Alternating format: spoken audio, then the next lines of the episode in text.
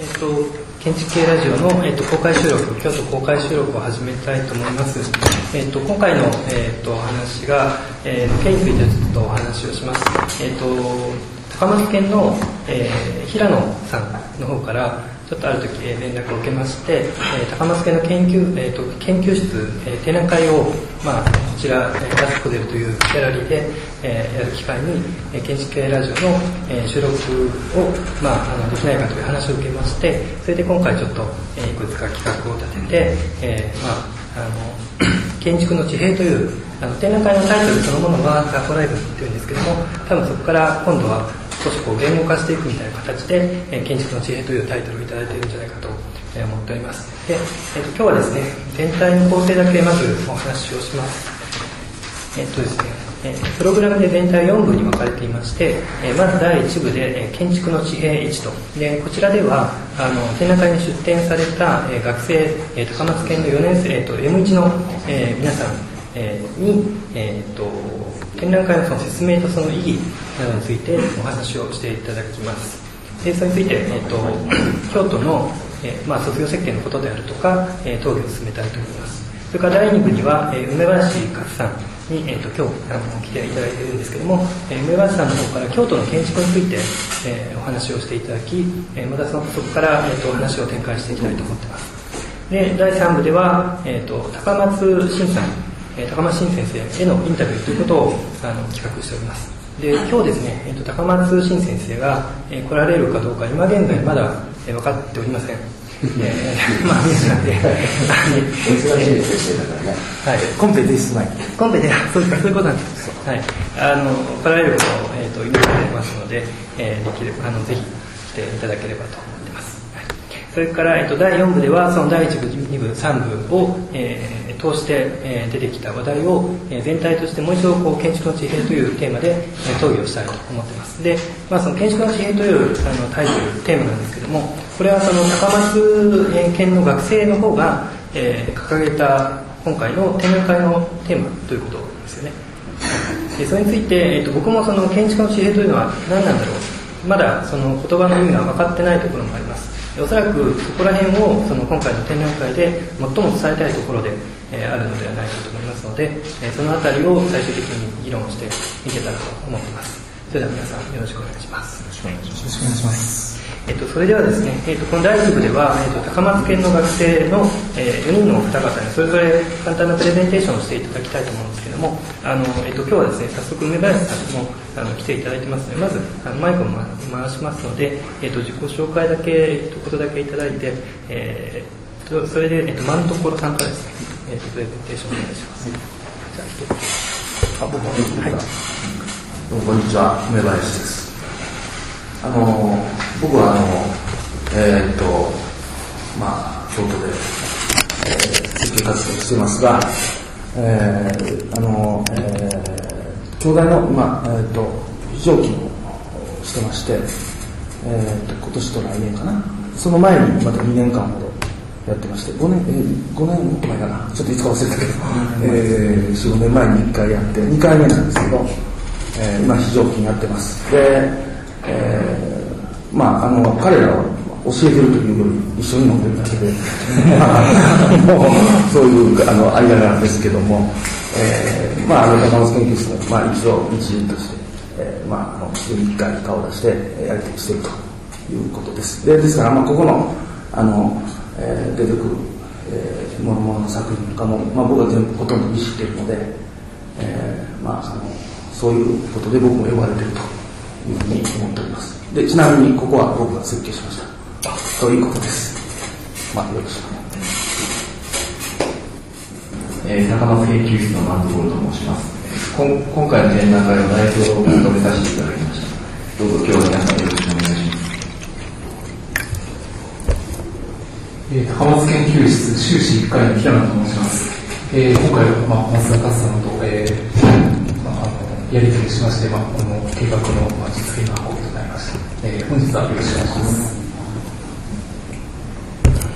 えー、高松研究室の上園和也と申します。えー、あの去年のさんがつ、今年のさんがつ、京都建築学科の会の方で、陸の科学技術の代表とか、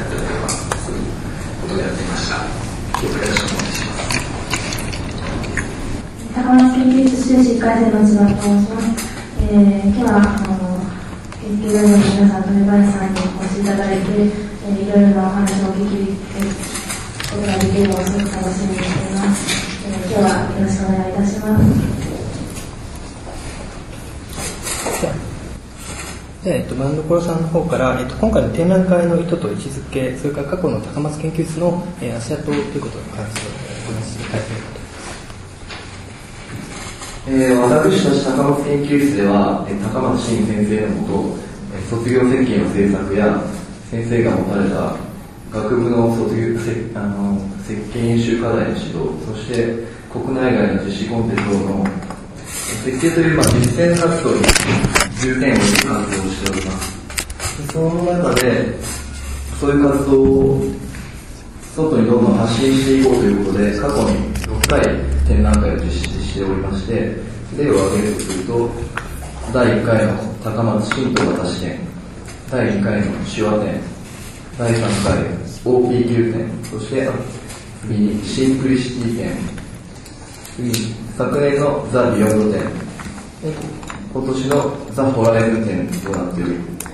て、このタイトルというのが、毎回が学生が、まあ、ブレインストーミングをしまして、抽出した一つの言葉であるので、そういう経路をたどっていく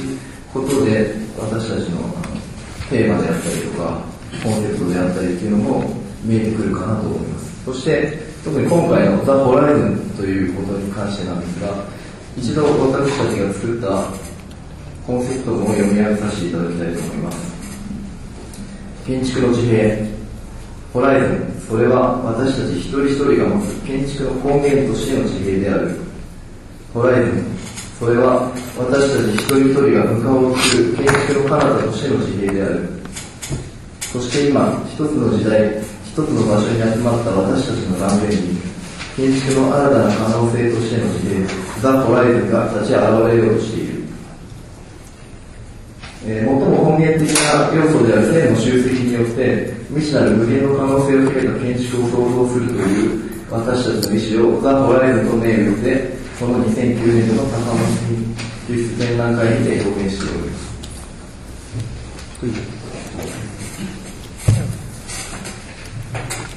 ありがとうございます。それでは引き続いて、えー、上園さんから、えーまあ、京都における卒業設計展の流れということに関して、えー、お話しいただきたいと思います。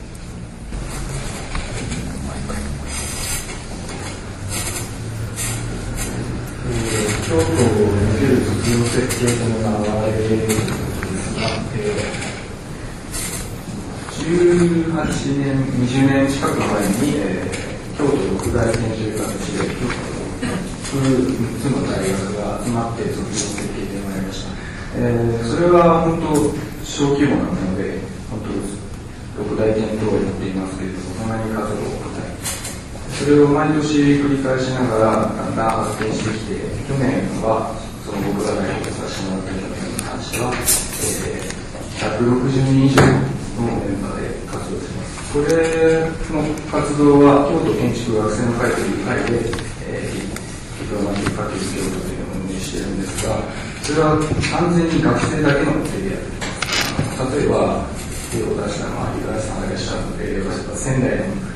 仙台のデザインリーグとかは、例えばバックに先生たちがついていらっしゃるとか、そういうことがあるんですが、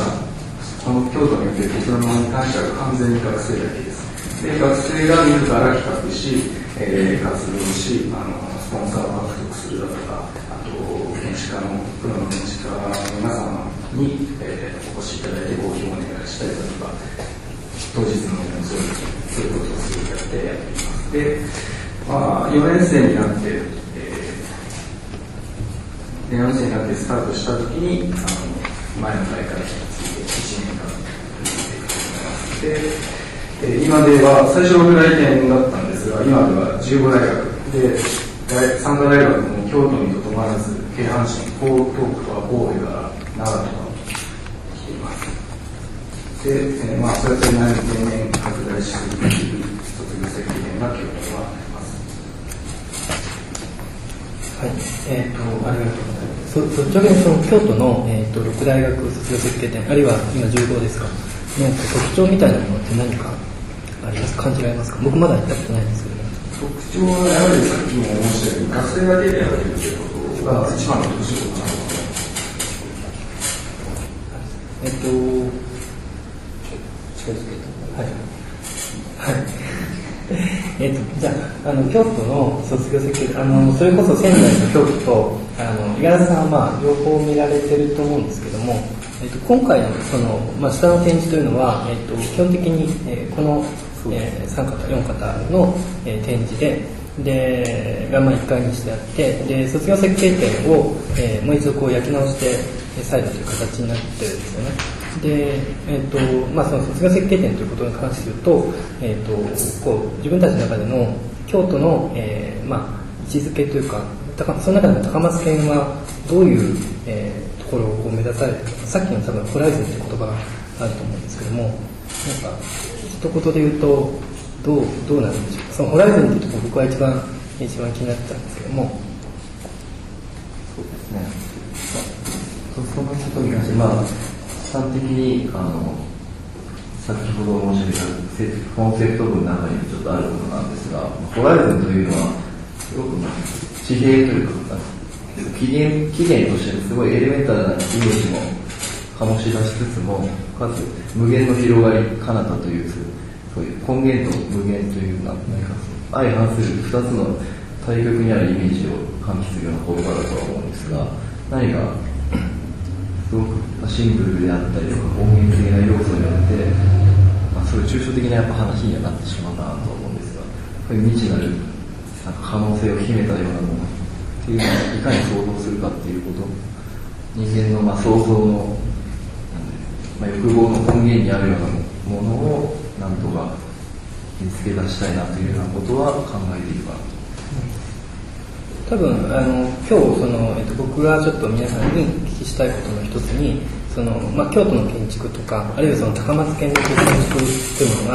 あの他の、まあえー、研究する大学の建築とどのように違うのかというところをあの作品ってやっぱりそれは感じるんですね。すごくあの何かこうハッとさせられるものがあるんですけども、それを言語化できてない、自分の中では言語化できてないというのがありまして、で建築の地平と聞いてもあの確かに建築の地平が言語化されてるんですけども、まあ、それだとちょっとあの説明をもう少しあのいただければというふうに思ってます。でちょっと今度五十嵐さんのお話を聞きたいんですけども、あの例えば、まあ、各地のこう卒業設計展とかいろいろまあ見られていると思うんですが、その中で京都の卒業設計展の、えーまあ、ディプロマの展覧会とかで他の地域とこう違うこととかってもしありましたら、えっとプロマチュートは 3, 3回ぐらいですかね、あの参加させていただいて、えっとまあ当事者のねよねん生が企画の主体である、結構大変だと思うんですけども、あの毎年毎年アイブでリセットして、えー、行くから。なかなか運営大変だと思うんですけど、まあ、本当に展示する本人たちがやるっていうのはすごい一番の特徴だと思います。あとはあの、まあ、ふつかみっかかんやっているので、えーまあ、いわゆる審査をやる人、それとは別に年によってこう何かテーマを決めてシンポジウムをやってっていうのをあの別に設けたりとか、学生だけで遭遇するっていうのをやるのが割と特徴だと思います。でなんかこの展示の本音としていいですよね、まあ、流れとしてはあのえー、今回初めて、えー、この高松県の、えー、展示結構ななかいめでしたっけ、ろっかいめですか、あの初めて見たんですけども、あのー、すごいやっぱり特徴がはっきりしていて、あの例えばねあの図面が黒い黒なんですよパッと見た感じ、あとね漢字が多い、あのタイトルあとまあ本当に今どこ行っても、まあ、あの山田さんの大嫌いなサナワナビ的なポコポコ建築が多いんだけど、そういったものがここまでないっていうのはかなり珍しいというか、あの、まあ、ある意味あの、まあ、サナ的なものとか石の宮的なものとか基準的なものって、まあ、一般的に流行っていて、まあ、大体どこの学校行っても今そういうのも出てくるんですけども。少, 少ないとかほとんどないっていうのがかなりあのはっきりとしたあの特徴があって、あの、まあ、そうですね、早稲田芸術学校の卒生展なんか見たときも、あそこも結構かなり特徴はあるなと思ったんですけども、まあ、あのある意味それ以上にすごい際立っていて、で、えー、今回いっかいのところに、えー、よにんでしたね、卒系の展示してますけど、まあ、よっつともあの覚えているっていうか、あの今年の春に、えー、僕も、えー、ディプロマ京都で、えー、見たあの作品全部覚えてるって考えてみると大したもので、やっぱりひゃくある時ひゃくろくじゅうぐらい展示がするんだっけの中で、えー、とよ今回展示されたよっつとも覚えてるって言うと、やっぱそれだけ形が強いっていうんですかね、あの際立ってるんだなとちょっと、まあ、普通それだけ見てたらやっぱりほとんど忘れていくんですけど、まあ、あ, あの作品高松県だったんだっていうふうにちょっと改めて思ったんで、まあ、ちょっとそういうことを思いました。えっとですね、じゃあ梅田さんからも、あの、まあ、梅田さんは、えっと、高松県ではないですね。僕僕はあのえどういうあごめんなさい、えっと、高松県ではないですよね。僕は事務所、はいそうですね。で、えっとそのまあ、高松県の、えー、展覧会をこう見られて、はい、多分まああのとはいえ高松県のこともともよく、はいえー、知られてる、はい、あまりよく怒られますけどどういうふうにご感想とかあいやあのあの結構僕はあの事務所じゅうねん、まあまあ、いわば僕は懲役じゅうねんと言われてますけど、まあ、懲役を終えまして、えー、まあ僕じゅう上京してからじゅうごねんかな、まあ、お席活動してるんですけど、で結局、まあ、ここ戻ってきて、っていうか、あのまあ、女の子を入れられて、まあ、あの教え出して、えー、感じるのは、基本的に事務所も、あのえー、学校もあんまり大差ないんですよね。で、まあ、あの一応そのあ、ああいうロールから始まるんですよね。あのあそこ、あそこいっかげつかな、そうです一番先に入って、いっかげつで、ああいう演技上の、シータックスの立地そうそうそう、あれとか、そのプランに書いてるでしょ、影落として。あれ、いちねん生、いっかげつになってやらされるんですけど、どれあれニースもなんか、ああやってドローイングすると、高松に、そうそうそう、なってしまうんだよ。で、なんか、そういうのから入るんだけど、まあ、実は僕も、あの、修行時代、ドローイング、あの高松のドローイングとか、あの、あとの方なんです、ほとんど僕が書いてて、何年かかな、にねんかさんねん以上かですかな、学生時代からずっとやってて、で、まあ、そういうことからスタートするのとかも基本的に一緒なんですよね。で、なんかそういうところで言うと、すごくこう別にあんましこうなんか楽さないっていうか、事務所でやってることって一緒だなと思ってるんだけど、だからまあ、あのその結構こう高野さんも研究生やってても結構こうざかざあの学生のその指導の時に。あのほら結構あんまり何もこう形をこう出さないで、まあ、言葉で教えるだけ多いでしょ。だけど結構こう上から書くんですよ、ね、でこうこうこうやれみたいな話になってきて、まああのそういうこう学生はそんなの趣味じゃないんだから、まあ、自分のやる通りやりたいんで、そういうふうなこうストラブルがあったりするのもまあまあ意外と似たような感じがあって、僕はあのすごくそういうのと同じだなと思ってるんですけど、だからまあだんだんそういう高松カラーっていうか、なんとなくそういうあの別に押し付けてるわけじゃないんだろうけど、まあ、そういうものがこうやっぱり見るとにじみ出てるんだろうなっていうのはまあ思いますけどね。あのえっと、その高松カラーということに関して言うと、まあえっと、一つは、えっと、その情報環境の違いみたいなものはある程度あるんじゃないかなと、うん、情報環境というか、そのこちらにいて得られ、得る情報と、それから、まあ、例えば僕はまあ東京とかで勉強したわけですけども、はい、あのなんかこう例えばイベントがあったり展覧会があったり、いろんなことがあの違ってると思うんですね。でそういう意味で、えっと、今日は、えっと、それこそ仙台デザインリーグで日本によって立場みゆきさんの方から、えっと、最近あれですよね、東京ににしゅうかんぐらい行ってたんですよね。はい、はい、えーと、はい、えー、ギャラリーは展覧会を合わせてさんしゅうかんほどです。あ、そうですね。はい、でその東京とこっちのなんか違いみたいなこととか、なんかあれば、えー、と感じたこととか教えてほしい。そうですね、あの私自身が東京にあの住むということをしたことがないので、あの京都から見た東京としか言えないんですけれども、やっぱり情報量が圧倒的に多くて、それもメディアもすごく近い、もうあの京都大学からたくさんあの東京の大学に先輩がいらっしゃるんですけれども、そういったのであのメディアに、えー、よく名前がれてくるだとか、そういうことが多くありまして、でその京都、特に桂に今キャンパスがありましてですね、あのなかなかその入ってくる情報っていうのはあるんですけども、すぐ行けるかどうかっていうとすごく遠い部分がありまして、で、まあ、その分あの貪欲であったりだとか、えーまあ、あのゆったりとした時間、自分の時間っていうのをあのうまく使ってこう一つのことに集中できる環境というのはあると思いますですね。えーまあ、そのたくさんの情報と、まあ、そういうのと、まあ、どちらが良いのかというのはぜひお聞きしてみたいですえと、まあ、どっちが良いのかですね、すごく難しいあの質問だと、すごく逆にいい質問だと思うんですけども、えー、と平野さんの方から、えーとですね、そのまあ、関西とその京都の大学について、えー、と設計士の違いですか、なんかお話をしていただきます。えー、そうですね、えー、と大学に入って最初のまあ課題というものに着目してみると、例えば、えー、と京都工芸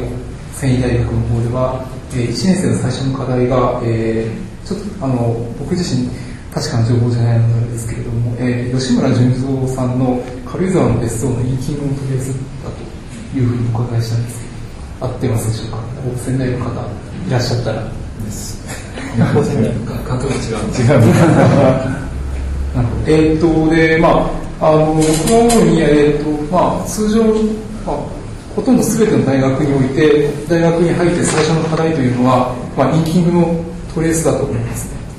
に対して、えー、と京都大学では、えー、最初にドローイング、鉛筆ドローイングをさせられまして、まあ、本当にまさしくあちらにある、まあ、ドローイングなんですけれども、カメラ誰か動かしてこう、で、えー、と詳しい説明に関しては、えー、出題者本人、えー、高松先生が、えー、最新号の建築雑誌の方の関東にあのコラムを書いてまして、で、えー、とまず本当に最初に エーワン の真っ白な紙を渡されまして、で鉛筆をろっぽんですか、 ろくエイチ から、えー、にビー ぐらいまでの濃さでひたすら書けた。で本当にこう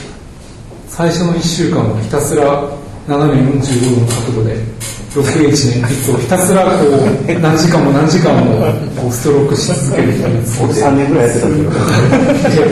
けどまあ、ある瞬間からなんかこう影をつけ始めてこう空間が立ち上がって、なんかそういった形でこう一個の建築に向き合う、まあ、例えば、まあ、今回の場合ですとフランク・ロイド・ライトの落水槽っていう、まあ、建築のまあトレースだったりとか、まあ、もちろん先生のシンタックスのトレースだったりとか、まあ、そういったものなんですけれども、まあ、そういったなんでしょうね、まだインキングトレースとはまた違った意味での、そのこう建築に向き合うことがあると思うんですね。そこが結構その後々の、まあ、設計演習であるとか卒業設計のその他大学とのこういろいろ違いにつながっていくのではないかなと個人的には思っています。はい、ありがとうございます。えっとですね、まあそれで、えっと、ちょっとこのライブであの。まあ、お聞きしたいというか話してみたいテーマとしては、関西と関東の、えーまあ、建築の違いというか、あるいは建築学生のこう学習するこう環境の違いというか、そういうことに関してあの、まあ、皆さんどう感じているのかなとか聞きたい。で基本的にはあの向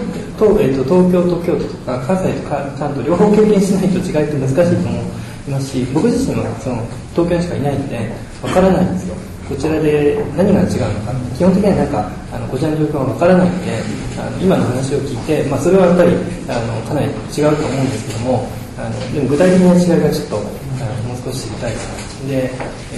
矢野さんからされてないと思うんですけど、はい、大丈夫です。矢野さんからあのじゃあまあ展覧会の感想とか、下の下のまず、まあ、だからドローイングですよね。ドローイングがすごいかっこいい。それとも今あのボコボコ系とかね、サバ系とか低層じゃないですか、あれと平面的に拡散していくんですけど、とにかくでかい各プロジェクトが超超高あの構造で巨大で、ものすごくこう、えー、形を主張する今のこうらしい、こう全く逆行するような、えー、ものが多くて、えー、こういうことは学生やらなきゃダメだよ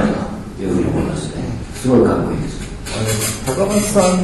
てでかいことはいいことだって言ってるって本当ですか？いや、そうそうでもないんだけどそんなこと言うてたっけ？いや、俺言うてた。まあ、いや基本的にでかいよね。でかい、でかい。だからそれはあのやっぱね、どういうんだろう。このここの手手のなんかランナーなんか大きくなってくるな。うんなんかそれは言うてるかどうか知らないけど先生が書くと必ず大きな病気ですそれは事実だからそういう感じそうですねやっぱりこうエスキスの間でもメガロマニアックなものとか、うん、そういうキーワードがちょろちょろこう出てきたりとかもしてましてもっとやっぱで構想するっていう言葉が好きで設計するとかという何かを構想するっていうそういう言葉っていうのはやっぱりただ規模がでかいというわけではないですけども掲げているテーマであったりだとか社会に対する、まあ、社会に適応していくというよりいかに社会に対してメッセージとか何か提供していけるようなでそれを先ほどおっしゃってたようにいかにしてやっぱフォルムでそれをいかに実現するかっていうことはあのすごく特徴的なところかなと思います。はいあのまあ、関西と関東ってこう比較するのはすごく難しいと思うんですけども、うん、逆にその例えばその同じ教団の中で、うんえー、竹山県と高松県の違いとかそういうの多分ある、うん、あるあるどんな感じが違うんでしょうあの僕もこの間ね あ, のあまりこう横のボールとかあまりこうあのどうかなあのなないというかあんまり交流なんだけど僕あのこの間呼ばれて竹山県も交流かけてきたこれだいぶスマート、うんあのまあ、それはあの当然ながら色が高松さんの色があるからと思うんだけどどっちかというとその、えー、高松研究室とかなんかどっちかというとこう体育会系とか組織、組織系みたいな感じなんでだからそのどういうのかなやっぱりこうあの学生の雰囲気も全然違うもっとソフトな感じだしスマートな感じであのここ何年かの、えっと、あそこの、えー、の東北の日本一のあれの時に出てたのは結構意外と竹山県の方でなんですねこれまでさんねんずっと竹山県にいました今年だからにばんめに入ってカナダに入ったけどあ、去年か去年、あ、去年あ、あ、去年あ、さん、さん、さん、さん入ってたりだからちょっと竹山県優秀だねうん、優秀ですもういろいろあの、ね、教えてるようになればなるほどだんだんちょっと広くなってるんだけど、うん、だけどまああのどっちかというとやっぱりどういうのかなその高松県の方がこう統制効いてるというかなんかこう方法っていうのを限定されてある程度使うものを限定してっていうのはやっぱりこう意図的にそうされてる感じはあるよね。あの学生の皆さん聞いてみたいです。皆さん仙台に全員出したんですよね。ですよね。仙台に行ってみたとき、逆にこう全国のこう作品とか見ると思うんですけども、その時にどういうふうに感じます？そうですね、なんかこう、個人的に思ったのが、まあ、その京都の、まあ、高松県の学生に比べて、周りの情報に流されやすい傾向があるのかなと思いました。うん、今そのあの、仙台デザインリーグのオフィシャルブックが、まあ、出版されてから、はその出版された翌年の大会でその出版された年 の, その作品とこう酷似したものが大量にこう並ぶという状況が起こっているのをこう目撃してで、まあ、で対してまあ京大のまあ卒経験になるとそこまでその前年度のまあ卒業設計でまあ優秀な成績を収めた作品に影響を受けてたりはしないんですね、まあ、そういう点でこうやっぱり流されやすいのかなというかこう流されやすさの違いというのがあるのかなと思います。えー、仙台でいろいろ見て、やっぱりその京都にはないものっていうのもたくさんあって、その芸アート寄りなものだとか、えーと、あとはですね、まあ、似たようなあの形態をしたものがたくさんあの自分たちとあったりだとか、そういう点ではその全国に出るとその京都では 見, て 見, れ見れなかったものがたくさん見れるっていうのはあってやっぱりその違い全国っていうのは広いなっていうのはすごく感じます。ちょっとさっきあのフォルムって言葉が気になったんですけどもフォルムに関するトレーニングみたいなことって何かあるんですか？その粘土を使うとかフォルムってじゃあどうやって生まれてくるんでしょうか？書くんだよ。そうですね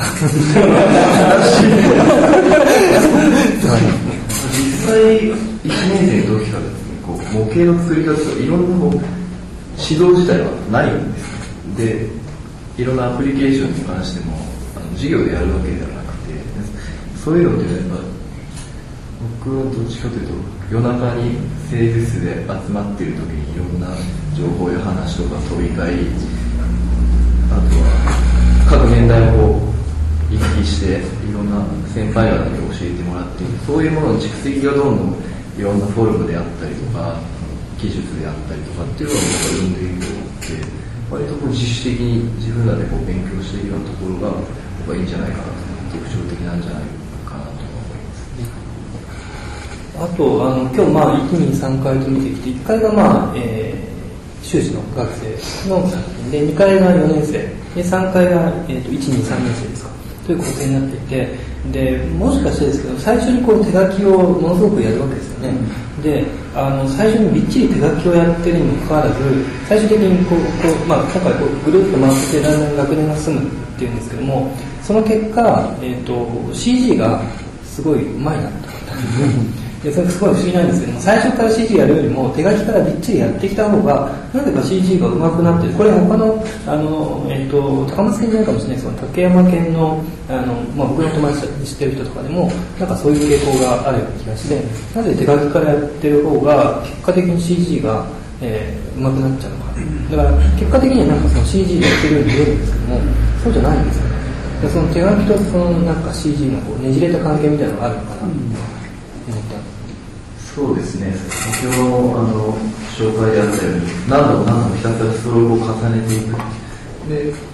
徐々に徐々に濃さを変えていく、影を変えてきた瞬間にこう影がこう見えてきて、その時にその描いた壁が立ち上がってくるように思えたりとか、それの連鎖で初めてその紙の上にその空間を自分でこう見出していくような体験をしていくということで、あとはやはり緻密にやっぱ描いていくとやっぱ目が鍛えられると思う、濃淡だったりとかその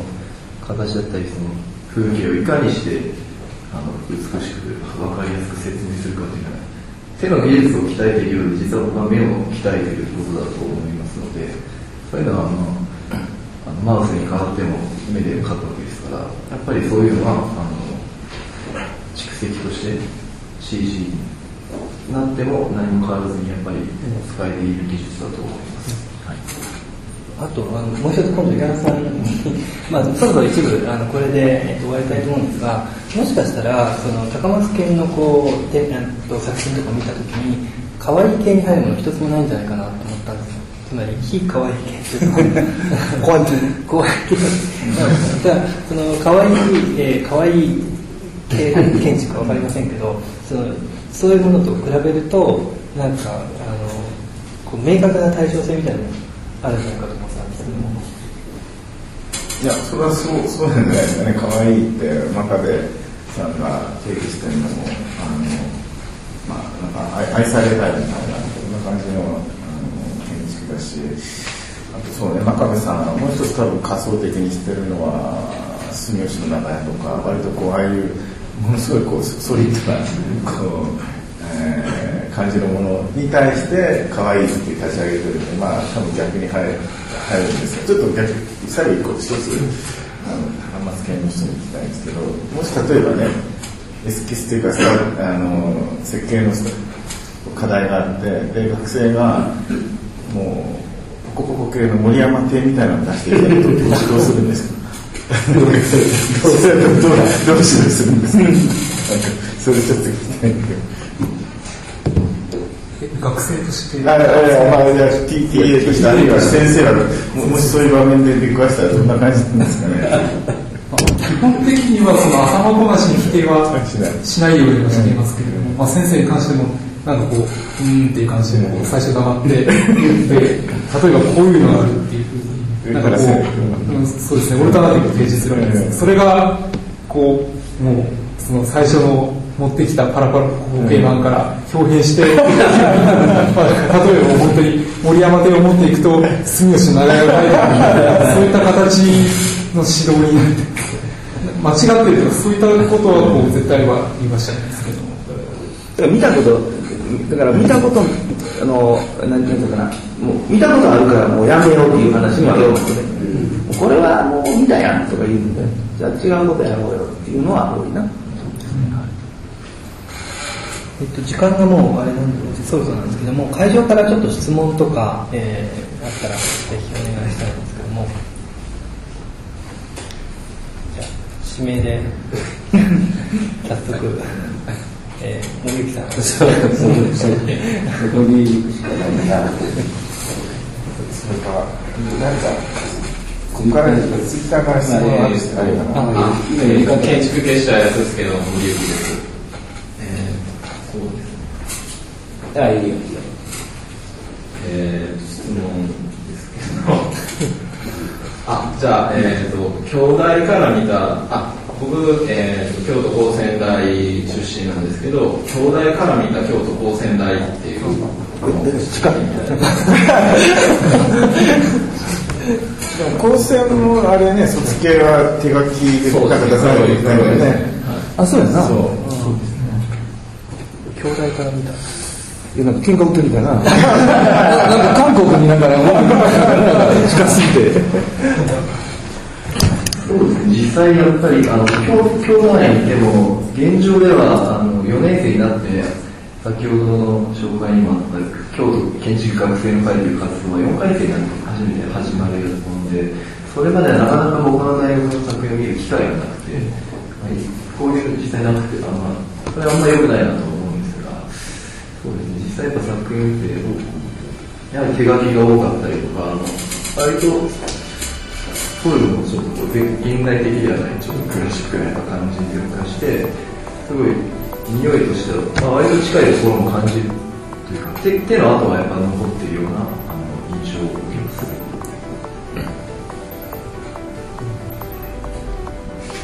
けます。じゃあまあ、うん、はい、はい、えー、とありがとうございました。それでは、まあ、結構その、まあ、関西関東というか、まあ、京都のいろんな建築の、えーとまあ、特徴みたいなのが現れてきたところだと思うんですけども、えー、と一旦これでだいいち部を、えー、閉じたいと思います。えー、皆さんどうも、まあ、ありがとうございました。